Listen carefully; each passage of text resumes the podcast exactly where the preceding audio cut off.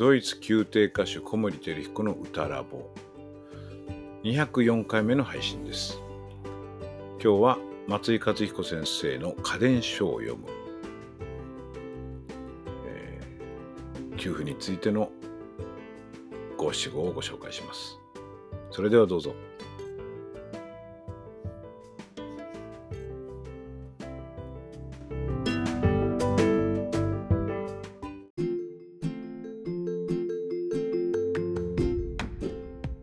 松井和彦先生の家電書を読む。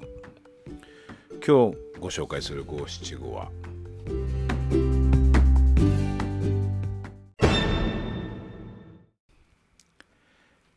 休まずに給付は腕の見せ所休まずに給付は腕の見せ所です。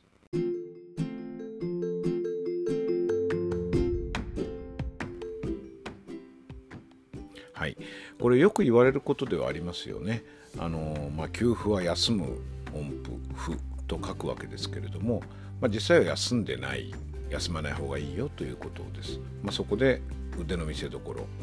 そこでこう腕を見せられるよということなんですけれども、まあ、休みではないわけですよね。どう休みじゃないかっていうと、まあ、はっきり分かるのはですね休んでたらカウントもやめちゃうはずですよねお休みですから。えっ、ー、と、カウントをやめないってことがまず一つかなと思います。えっ、ー、と、給付が1泊半なのか1泊なのかによって当然その給付の輪郭って言いますか意味も変わってくるわけですよね。でそこでこう完全にこの何て言うんでしょうね、まあ、生きることをやめてしまうっていうとちょっと大げさに聞こえるかもしれませんけれども演技との絡みで言うとまさにそういうことになるんですけどね。だから、えー、給付を演奏する音がない時間を過ごす意識的に過ごすっていうふうに考えるといいんじゃないかなと思います。あのー、まあ、よくあることは給付になるとこう休んじゃう体も緩む。であの何度もね声楽っていう楽器についてお話してると思いますけれども僕らのこの声楽という楽器は他のその、まあ、木材とか金属でできている他の楽器と違って演奏者の集中力とかあの心持ちで簡単に楽器の形が変わってしまうんですよね。あの針もそうだし、まあ、形でいいかなと思いますけどですから我々声楽家にとっては楽器の保持というのがま非常に大事になってきてこれはちょっとした集中力の欠如で簡単に損なわれてしまうんですよね。まあ、ですからその給付の間に楽器であることをやめない方がいいっていうことでもあります。えー、分かりやすいあの音形で言うと、えー、フレーズの中に給付が入ってくる音形っていうのありますよね。僕よく例に出すのはヴェルディのあのオペラ「リゴレット」のですねヒロインのジルダが歌う「カーロ・ノーメン」「下はしき皆は」とか言いますけどねあの自分の好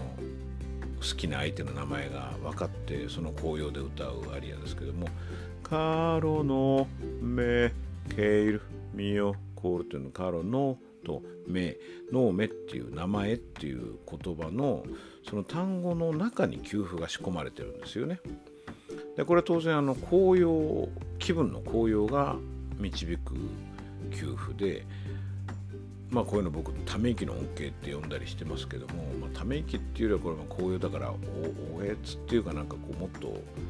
ため息よりはもうちょっとこうアクティブなものですけれども「カロの目」これだから8分音符と8分9符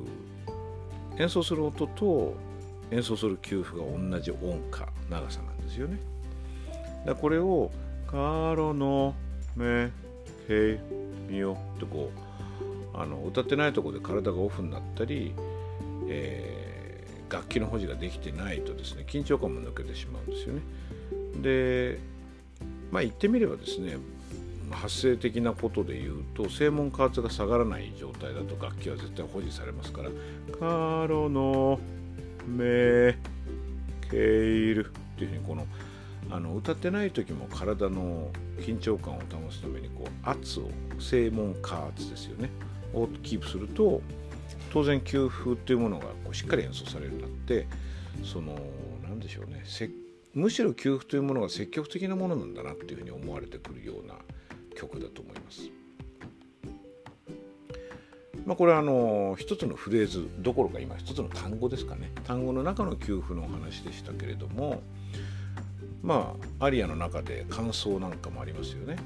あるいは感想までいかなくてもワンフレーズ歌ってちょっと一泊二泊給付があったりあるいは一小節休みがあったりとかねその間にこうカウントをやめてしまって何でしょうねパルスがなくなるのがいいかそれともその間にやっぱりそのパルスが残るのがいいかっつったらやっぱり残る方がいいわけですね。でそういう場合には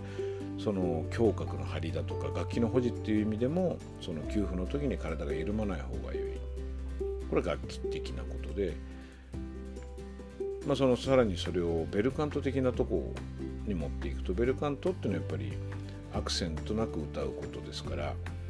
アクセントがないということはドロップもしない。だからキックしない分ドロップもない。アップがないからダウンもないわけですね。ずっと同じように続いていくのがいい。だから当然給付の時に休まない方がいいわけですよね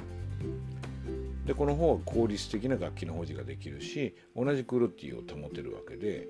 あのババリトンならバリトンという楽器がずっとバリトンの同じクオリティ同じ幅同じ、えー、質の音を保っていけるっていうことになりますね。これをまあこの営みとしてですね生物のっていうか、ま、人間の営みとしてそれの方がいいっていうことの一つの証になるような例っていうのはこれで他の場面でも出してる例ですけれどもジョギングする方がですね赤信号のところで足を止めないことが多いですよね。あれ止めちゃうとかえってリスタートが辛くなるわけです。だから休んでる時のダウンを作らないっていうことだと思うんですよね。さっきちょっと言及しましたけども演技の方まで行くと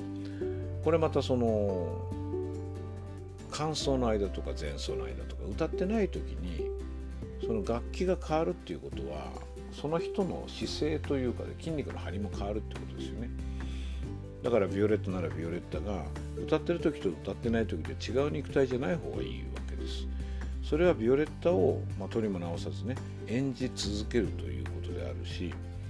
あの僕の大好きなソプラノの辻明子さんという方がよく言ってらっしゃいますけども役を生きるということでもあると思います。あのついこの間この間のエピソードかなって言ったような気がしますけど、まあ、僕がその自分のモットーとして、えー、歌ってない時も演じ続けるってことはすごく大事だと思っていて、まあ、それがですね給付を休まないっていうことと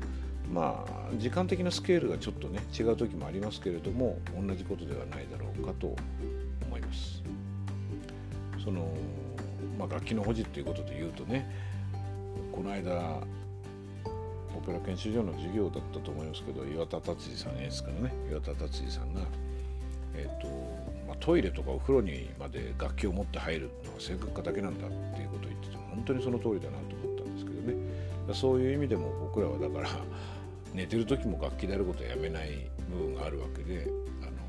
広い意味ではねそれを本当にポテンシャルを持つ楽器であり続けると給付も休まないということに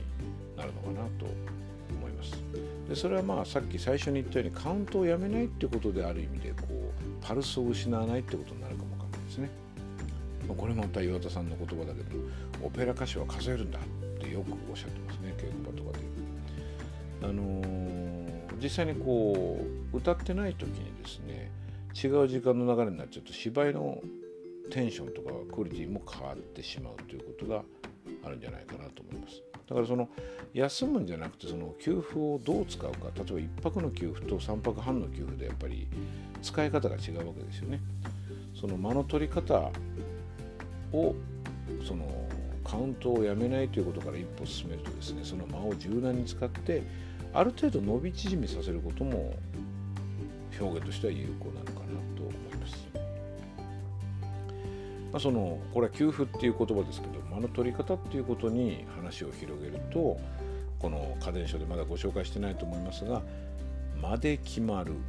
うまい下手の分かれ道というのがあります。まあ、これも似たようなことですね。やっぱり腕の見せ所で変わるわけですけれども、この間というのは給付というよりも例えば給付が書いてないところ、曲と曲の間の間なんかも含まれるので、もうちょっと広がった話だと思いますけれども、これは改めてね、ご紹介したいと思います。